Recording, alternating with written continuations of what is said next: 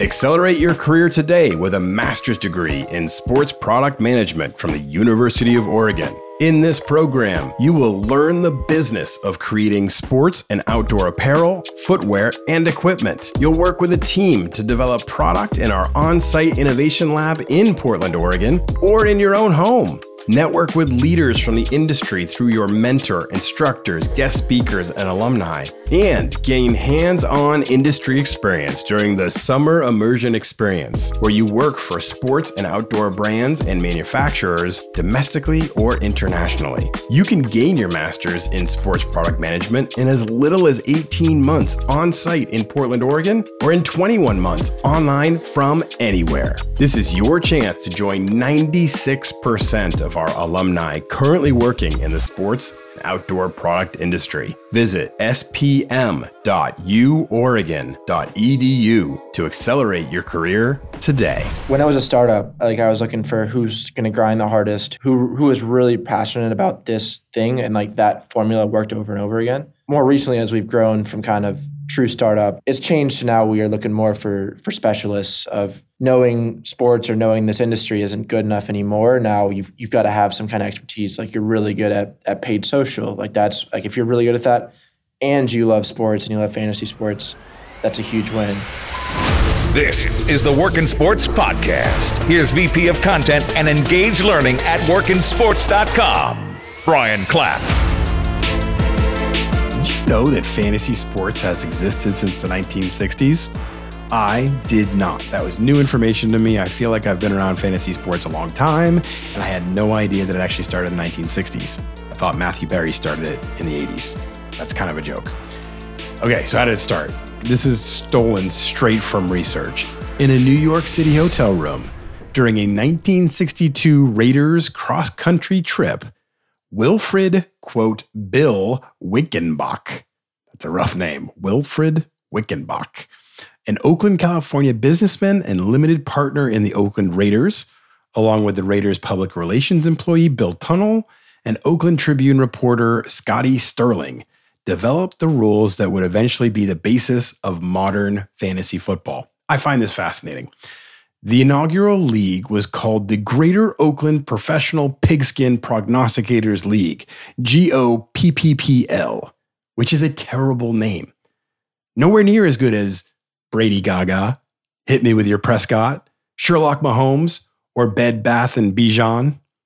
If nothing else, over the last 60 years, we've become way more creative. I think we can lean into that a lot. The internet helped out this whole fantasy concept. I think we can all agree it's better to conduct and manage this process online than in some conference room in Oakland. And now we have 62.5 million Americans playing fantasy sports. 62.5 million Americans. Put that in perspective for a second. That's nuts. Okay, so with so many fans playing fantasy sports, that means there is a corresponding need for people to work in fantasy sports, which is our happy place to talk about jobs in the sports industry and opportunities there for all of you. The number of people with fantasy sports jobs increased to 6.8% from 2018 to 2022. And the industry is expected to be worth 38.6 billion by 2025. Lots of research went into this intro. I hope you guys are all feeling good about that. A lot of a lot of good stuff I'm throwing out here. A lot of nuggets. Uh, Wilfred Winkenbach is my personal favorite part of this, though.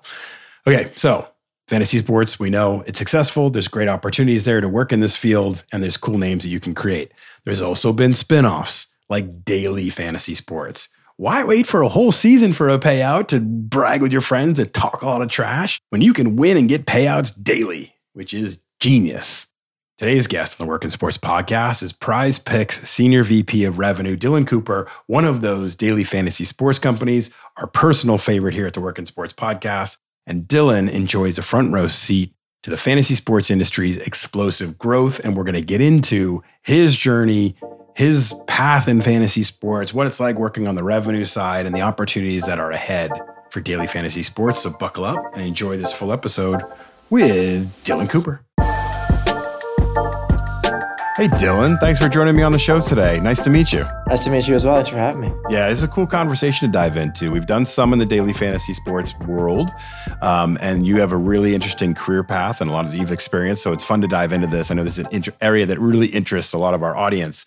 So we'll start out with this. Fantasy sports been around for a long time. A lot of us have spent a lot of our time doing fantasy sports. The daily fantasy sports wrinkle kind of came in around 2007, and that's an angle you followed for a lot of your career. Why did this part of the sports industry appeal to you? What is drawing you to this industry, and what do you love about it? Yeah, great uh, question. I I always grew up just loving sports. I would watch every single Braves game when I was a kid, um, and I would keep stats on like like a piece of paper of every single hit, home run, out, stolen base. Love that. I had it all at every game and at home. I'd watch every single game, and I have those charts of every single um, stat for an entire season back in like 2005, 2004, um, when I was a kid. But I, I took that that passion um, and knowledge that that I had for sports and stats and and kind of combined it all. Um, over time, growing up, I played season long fantasy first. Tried out the ESPN stuff, the CBS, fantasy baseball, fantasy football, fantasy basketball, and it's just it's just so much fun. So I got really into it when I was able to legally play uh, DFS. I found FanDuel um, and DraftKings, which are, are kind of the two big salary cap games and I got really really into it. I was playing every single night. I was on Twitter following all of the all of the main um, personalities in the, in the industry. I was in the threads on the forums, RotoGrinders forums, kind of all the all the really like niche things. I was just all in on it. So when opportunity for me to work in this industry popped up, which I can get on later in the show, um, I jumped at it. It was kind of a dream job not something I ever thought I would I would really work in, but uh, worked out really well. And this is has always been my major major passion. Yeah, it totally aligns. I think so many people that I interview on this show, like they have that that background of of loving sports, wanting to be involved in it, really investing in the time and the passion of it. So it it totally makes sense. We had Nigel Eccles on the show a while back who founded FanDuel. And just hearing that that entrepreneurial spirit and that thought process into to launching some of these products is is so fascinating to me. Um, and and I'm curious about how your early part of your you know college career lines up with where you are now. So you've been you went to Georgia Tech, you studied um, business administration and IT management systems, right? Uh, when you first got into college, because I think a lot this is something our students, our listeners deal with a lot is the vision they have for themselves when they're first starting out. When you first got into college and you were a freshman and you're pursuing these goals, how do you think that all meshes and contributes to where you are where you are now? Yeah, I mean, that's a question I get a lot. So, you, so you can legally start playing DFS when you're 18 um, in a lot of the states on FanDuel, DraftKings, others. So I started playing when I was in high school, senior, um, and got really into it. As I said, in college, same thing, freshman year and I'm probably not the best example of this. Like I kind of um, I didn't work as hard as I should have and, and could have in classes. Um, I like that honesty. uh, Great job. I did pretty well in school. I was always able to kind of figure out um, how to make good grades on tests and on on projects without doing too much work. But I was always just very very focused, kind of laser focused on this, and not even thinking about it as a job. Like when I was a freshman I was like, I'm, I'm in Atlanta, uh, and a lot of people work at NCR or at Coke or Home Depot, all these kind of big companies in the Atlanta area. That was where my head was. I was consulting or working at one of those companies, and I even applied for for internships over the next couple of years at Coke at those places, and even got some of them. But um, my head was always like fully passionate about DFS and the sports betting space and just kind of that whole ecosystem. And I was spending 12 plus hours a day thinking about that um, at that time. And that was like not even on purpose. It was like I, I wasn't trying to angle myself towards any career path. I was just like, yeah, that bought in and like just what you loved. Yeah. Addicted almost as the word to the industry and to not to play in the game, but just to like the industry and the whole thing. And I, I just spent so much time doing that. There's a bit of a startup feel to your career too. I think in the sports world, we we so often think about the professional sports teams that have been established for a really long time, long running agencies, uh, you know, uh, Olympic organizations. These are long standing businesses. College athletic programs. These are long standing businesses. But you've got Sports Grid, DailyRoto, uh, which was founded in thir- 2013. You joined in 2015. PrizePicks, founded in 20, October 2017.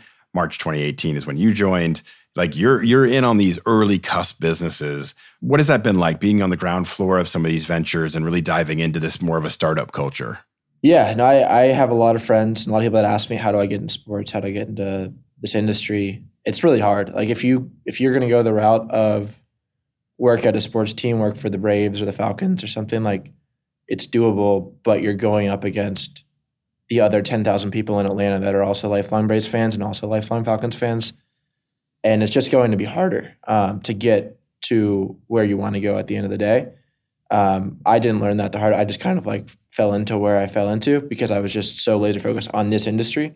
Um, with DailyRoto, so that was a, a, part time role, and it it just follows the passion that I had for DFS. I was already playing. I was already following all the news and stuff. So right when they launched, they were looking for writers, and I was like, oh my god, I can get paid to write. And I wrote them a long email um, about all the all the different things that I had done and that I knew and all this stuff. And Think it stood out like like they could just see the passion that that it's hard to fake that. It's hard to hard to fake a true passion point like that. Um, and I ended up writing for them, just writing articles and and doing content for them for I don't know four or five years, and um, I it, it wasn't the highest paying job. Like I I was in college and paid maybe twenty dollars an article or an hour or something like that. I don't even remember, but I was able to work with some of the smartest people in the sports predictions industry. Drew Dinkmeyer, Mike Leone, Galin, uh, uh, Galin Dragiev, some like really really sharp guys that I was able to just be in a Slack channel, pick their brain, learn a lot from, and eventually help them on certain things that I, that just like really, really prep me for the future. Um, and that led me to having a lot of skill that when PrizePicks came around, I was able to provide a lot of value for them. Yeah. So when you look back at that phase, how did that, how did that you know, you, we always talk about green, grabbing experience wherever you can, getting your name out there, building your personal brand. It sounds like when you get into this world, this subset, like once you start to get in there and start to know the right people, is that is that like the avenue to start growing within this sphere of the sports industry? Is like it's a it's a small community, and the more you can get known and and be present and put a name associated with your content and other activities, is that that key to kind of breaking in there? Yeah, well, I actually didn't create that much of a name for myself. I think I just learned a ton of knowledge. Like I think the true way, because I again I get hit up all the time, people asking for jobs, asking for this. But when you do have something to bring to them, it's that much more meaningful when you say, like I've had a couple in my career where someone LinkedIn DMs me and says, I can solve this problem for you. I know you are having this problem. Hire me for to solve this and I've hired those people. I can think of two really major ones off the, top, off the top of my head that have been two of the best hires I've made. So it's really about like figuring out a way to create skills that you think are going to be really valuable to solving problems. And this is more of a startup thing. I, like I like I have a background in startups, like like you said. At a big company, it's it's completely different. But at, at a startup, like everyone is just trying to fend for themselves and solve problems and not spend a bunch of money. So it's a great place if you're 16 to 30 um, looking to break into the industry kind of not expecting that major salary in the first year or two of a, of a startup if you can provide real value they will listen to you and they will hire you but if you're just oh i'm a sports fan or i like sports betting or fantasy sports there's a hundred there's hundreds of those people thousands of those people you have to have more than that all right I, I love this this is a fantastic strategy so let's dig in a little deeper so you're saying you've had people reach out to you, just slide into your LinkedIn DMs and say, "I know you have this problem and I have a solution for it." Like that's that's how aggressive that they're approaching. It's not just like I'm going to email in my resume. Like they're coming right at an issue and a solution, and that that that stood out to you. Is that is that right? Uh, there's one specific example that that I remember. Um, this was a couple years ago. We had grown a lot of PrizePicks um, that year but our customer support was kind of like just getting overblown because we now had thousands and thousands of customers. We before had only had hundreds of customers. We'd grown a lot in the last six months for football season and had some had some good marketing spend going. And I got just kind of a DM from somebody. It's like I work somewhere else in the industry. Um, I can tell that y'all's support is overblown. I can fix it. This is how I'll fix it. Give me a chance. I love it. Um, and we talked to him. We had a couple interviews, and I was like, "Holy shit, this guy is going like he means what he says." Yeah, he's pretty cocky that he's willing to write that and like say the problem and say that he's going to fix it. But he's confident and he has a solution. And we brought him in, and he's been one of the best, if not the best, hire that we've made um, over the last couple of years here. So after seeing that, um, that formula, I've just seen working. So I mean, sometimes you'll say that you have a problem, and that might not actually be a problem, and maybe it's not the right fit for you. But yeah, um, I've seen that work. I love that strategy, and everybody listening, like I'm not, I don't think we're suggesting you go try to do that with the Boston Red Sox, but I think I think this strategy, like in the startup culture, makes a lot of sense of being aggressive and and really stating with confidence where you can help because that is what if you reverse engineer this and you think of those of us that are employers we we have problems and things we need solutions for and we're when we're hiring somebody it's because somebody else left or we've identified something that needs to be solved if you can be a problem solver that is what we are looking for as a hiring class so great great great advice there before we go much deeper into that side of things i'd love to get your take on PrizePicks and what makes you guys different, better, whatever, however you want to articulate it in the DFS world, and and why you have so much pride in what you all are creating there. Yeah, PrizePicks has been awesome. I've been here almost six years now. It's been a really, really great ride to go. I, I saw it in the ground level where we had 10 customers a night um, on the app, and we were um, just getting off the ground. And then we we've built it into the beast that it is today. We're, I think right now I can pull up my phone, probably number three in the App Store in sports. Um, there's hundreds of thousands of followers on social media, players on the app, tweets, everything going around. Just there's lots of fun. So what what PrizePicks is and what makes it special? So it um, it's it's a pick'em DFS um, style game right now. There's a lot more that's going to be coming up in the future, but it's a really really fun fun game casual friendly. And really, every every decision that we've made across PrizePicks has been um, thinking about the casual sports fan first and what do they want to have in their experience. Again, I played FanDuel and DraftKings for a long time. It was great for me. I'm not necessarily a casual player. Like I said, I was spending eight to 12 hours a day on that category. So I'm not really the target customer. But we really just put a lot of work into figuring out what is fun for the casuals, built that game, um, and built a brand very, very thoughtfully, marketing, uh, brand, product all around that concept. And from there, it's just really taken off, and and it's been a lot of fun to to see it grow through all the ups and downs. Well, it, it sounds like you have a lot of uh, partnerships too amongst the sports teams as well. So they're seeing the value in this product as well. And it, I've always felt like fantasy and and some other you know betting and others those bring in a lot. I mean, I can understand why the pro teams want to align themselves because you're you're widening the fan base. You're bringing in people who like the you know a different angle of it rather than just the hardcore fan. You're bringing in the casual fans. It's kind of like the whole thing going on right now with Travis Kelce and Taylor Swift, right? Taylor Swift is bringing in a whole new set of eyes to Kansas City football games and NFL in general it's the same kind of concept that daily fantasy, fantasy sports, all of this are bringing in more and more fans. What have those partnerships been like to know that you've got this approval stamp from, you know, some of these massive leagues like NASCAR and the Braves and others? So funny enough, um, we are the the sponsor for Travis Kelce's podcast, New Heights. See, I didn't even know that. Yeah, so it's a great podcast. I mean, I like mine better, but theirs is good.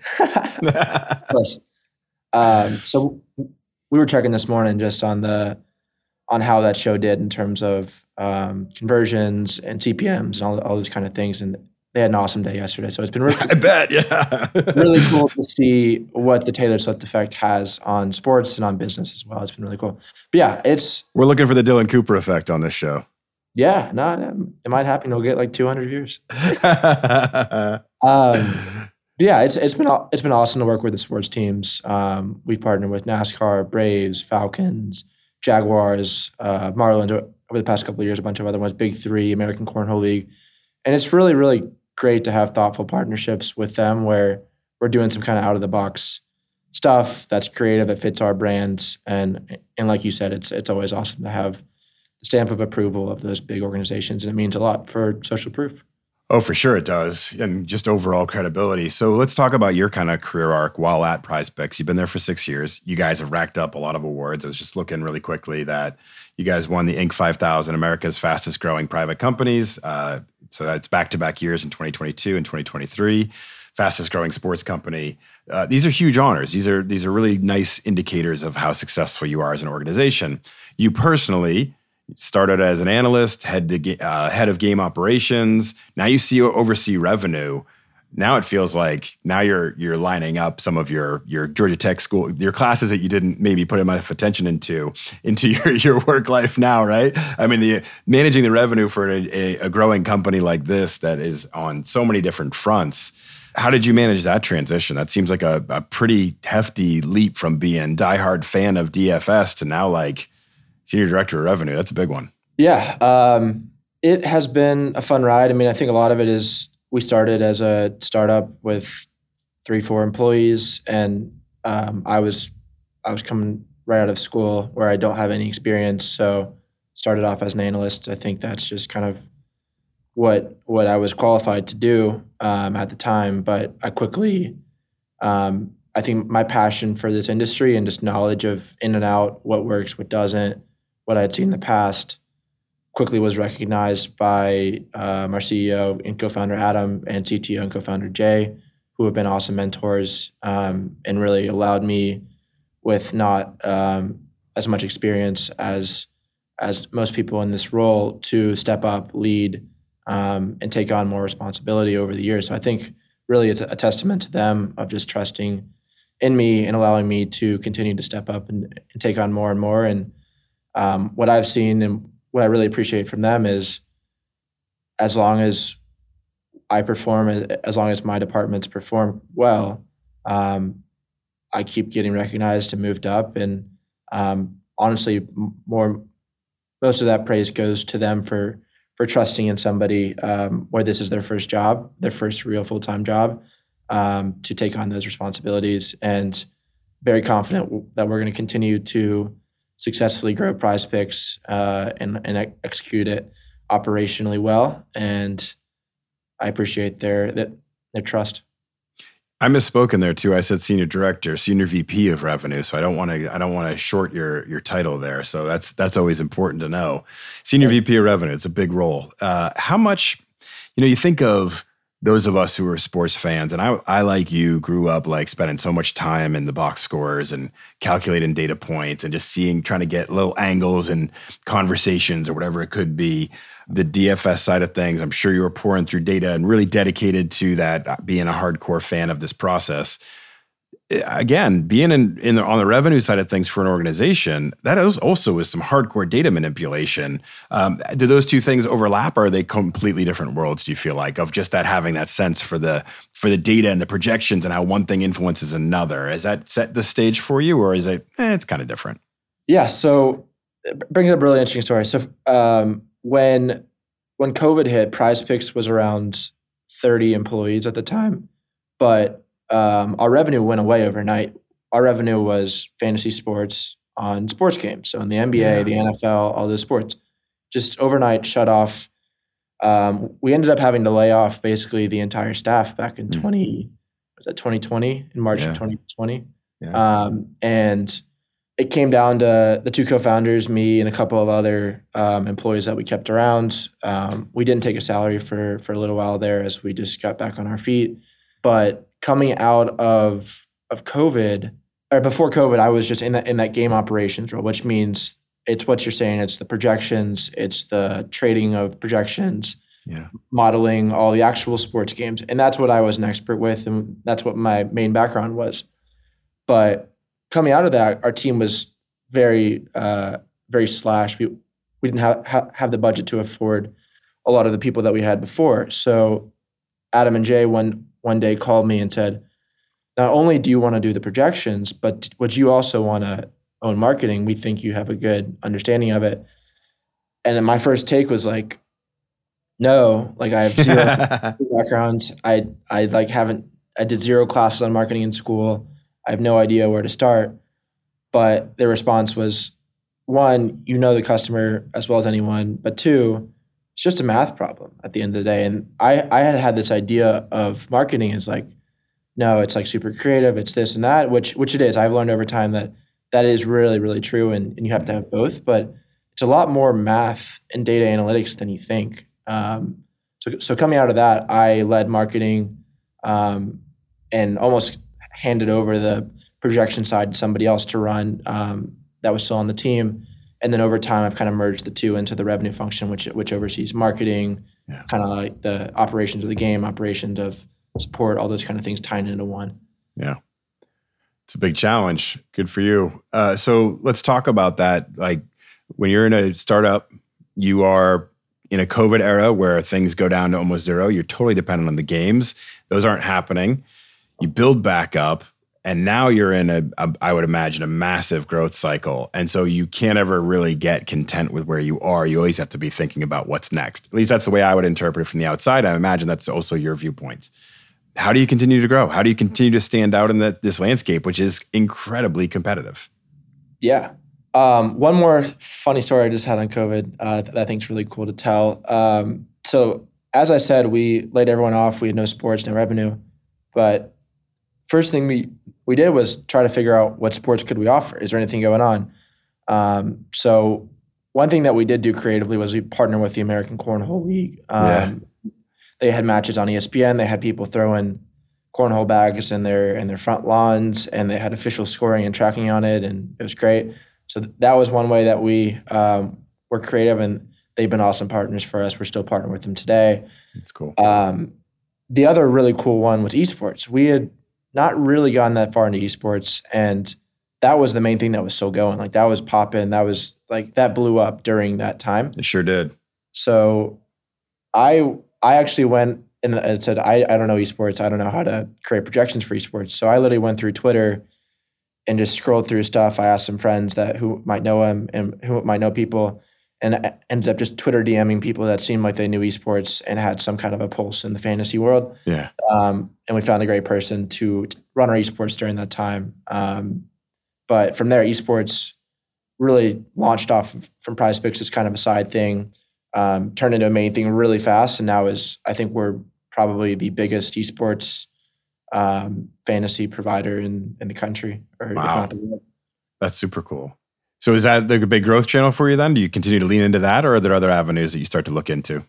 Yeah, I mean, e- esports is always a great growth channel. Um, I think in general, like, there's just so much more green space. Like, yeah, we've we've grown a lot, but there's it's a really casual friendly concept, and just just continuing to create more and more casual friendly games and concepts and channels for people to go. Um, I think honestly, using what's been tried to true and true thus far there's plenty more room for us to keep going. And I think, if anything, w- what we're looking for right now is it, it, it is potentially adding more um, fantasy games to the the app where it would allow for more different options for players to show off their their skill.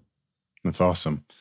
So, as a senior VP of of revenue, you have a team. You have a team of staff and you hire and you're probably influential as a leader within the entire organization cross functionally and as you manage as you mentioned a lot of different groups that you manage from marketing to customer support et cetera. Um, what are you looking for? When you're looking to start hiring people when you're looking to expand and to grow you're going to get a lot of applicants. What stands out to you? What are those traits that you look for those skills that you look for to stand out in this world yeah i think it's changed over time so we are when i was a startup we were like I was looking for who's going to grind the hardest, who's going to who who is really passionate about this thing and like that formula worked over and over again. That might just be a specific bias of me, but like that formula worked for so many hires who is really really laser focused, passionate on this, um, and gets the customer. That was like the year one, two, three of like those people will grind and work really hard to make this work. I think more recently as we've grown from kind of true startup to like we're kind of transitioning from startup to more operational phase probably right in that in that middle sweet spot right there. It's it's changed to now we are looking more for for specialists of mm. knowing sports or knowing this industry isn't good enough anymore. Now you've you've got to have some kind of expertise. Like you're really good at at paid social. Like that's like if you're really good at that and you love sports and you love fantasy sports that's a huge win. But um, stuff like that stuff like um, offline media, same thing. That was a hire that we just made in the last year. That's yeah. like really good at, at, at buying TV spots, or someone that's an expert on on trading um, and has experience working for other places trading projections. Like that's somebody that in the past we were just looking for somebody with some experience. Like now we're looking for more of the experts and the like specific vertical lane experts. So yeah. over time it shifted towards that. But I think if you don't have that experience, your your your best route is those early startups because we're truly looking for for grinders that can solve eight different things for us and not just have one vertical lane of expertise. But if you're if you do have that lane or want to get to that lane, that's a great place to do um, a more experienced company. That's great. It makes perfect sense. Uh, Dylan, I'm so appreciative of your time. We'll finish up with this. many listeners to this show, as I as I mentioned before, tend to be in that 18 to 30 year old range. They're trying to start their career, get their vision going for what they want for themselves. As you kind of look back at your own success and your own kind of growth pattern, it, it seems like there's this overarching principle of having a passion for something and following that. Um, is, is that the suggestion you'd give to others who are listening, or are there some other metrics you'd look at, or some other processes you look at in order to to break into this industry and really find that niche and find that fit? Yeah, no, it's it's it's a great question. It's it's a it's a hard thing because I think it's different for different people. Like again, if you do have that vertical expertise in one specific thing, um, whether it be analytics, like that's a, a big place. I think it's going to explode in potential needs for jobs. Like we're hiring so much of people that have analytics prowess, can code Python, um, SQL, things like that. Um, we are working on some very ambitious projects that are taking years to to work on. That we need tons of people to to help out there, and I think that's just going to be the future of all this stuff. Um, so I'd say that's a great thing. Where other vertical expertise is is the way, and if if not that, if you're still in college or just out of college, like look around at startups. Like maybe there's something that you can give a startup. Most startups don't have a lot of money, yeah, and are looking for the shortcut where they can they can pay somebody a lot cheaper than they would pay a an expert in the role. So maybe that's where you find a solution. Is you're you're pretty good at something, you're passionate about it, you'll work harder than anybody else, and they aren't willing to pay up for an expert in that in that area. So maybe you can fill in that gap and kind of grow into that role and grow into other roles in the organization. We talk all the time on this show about having the skills in your in your toolkit that match up with industry demand, and you just hit on it too. If if you want to work in this world and where the opportunities are, and you're saying analytics and all the, I mean, it's like you said it, Python, SQL, R. You have to know those things. So if if this is something that interests you, all the people in the audience, you have to match the demands of the marketplace. Your skill set has to match those demands. And if the audience can say, I have these things that you need, you're gonna your resume is gonna be taken a lot more seriously than just hiring somebody, especially in your phase right now, Dylan. Like before, I get it. You're taking those grinders, those hard workers. We can train them, we can work with them. As your growth cycle in, in, increases, then it becomes you need to be able to come in, hit the ground running, do a certain thing for us, and then maybe expand into other things. But you got to have that skill set first on. So everybody listening, build up the skill set that matches the industry that you want, the part of the industry that you want to go into. Dylan, this has been awesome. Thank you so much for all this advice. Thanks for coming on and sharing more about PrizePicks. Super enlightening. And I know our audience will really benefit from it. Sounds good. One thing I wanted to add real quick was yeah, uh, dive in. Of, of the three languages that you mentioned there, Python, I strongly, strongly suggest over the other two. Like I would just go. get really, really good at that one. Um, SQL is also helpful, but that's the one that um, that that we are looking. We're going Python, and I think in the industry in general, it seems to be moving in that direction. So if you're in, in college looking to learn a language, that's the one I would focus on. There you go. That's awesome advice. Thank you so much, Dylan. Great getting to meet you. Thanks for coming on. Absolutely. Thanks for having me on. This is awesome. Thank you, Dylan, for coming on the show. I always love topics in fantasy sports because I am terrible at them. I have never been good at fantasy sports. I've always gone into leagues with people that don't work in the sports industry, and there's an expectation I'll do well and I stink. It's kind of like the NCAA tournament. So uh, I don't know. There's a whole different set of skills that go in there. But the most important thing to pull from this for you is that there's a lot of opportunities to work in this side of the industry too. And it keeps growing and expanding. And there's tech opportunities and there's analysis opportunities and there's content opportunities. There's a lot you can do in fantasy sports. And it's a pretty cool industry, part of the industry to, to grow alongside of. Thanks for listening, everybody. Thanks to Dylan for coming on. And we'll see you all next week.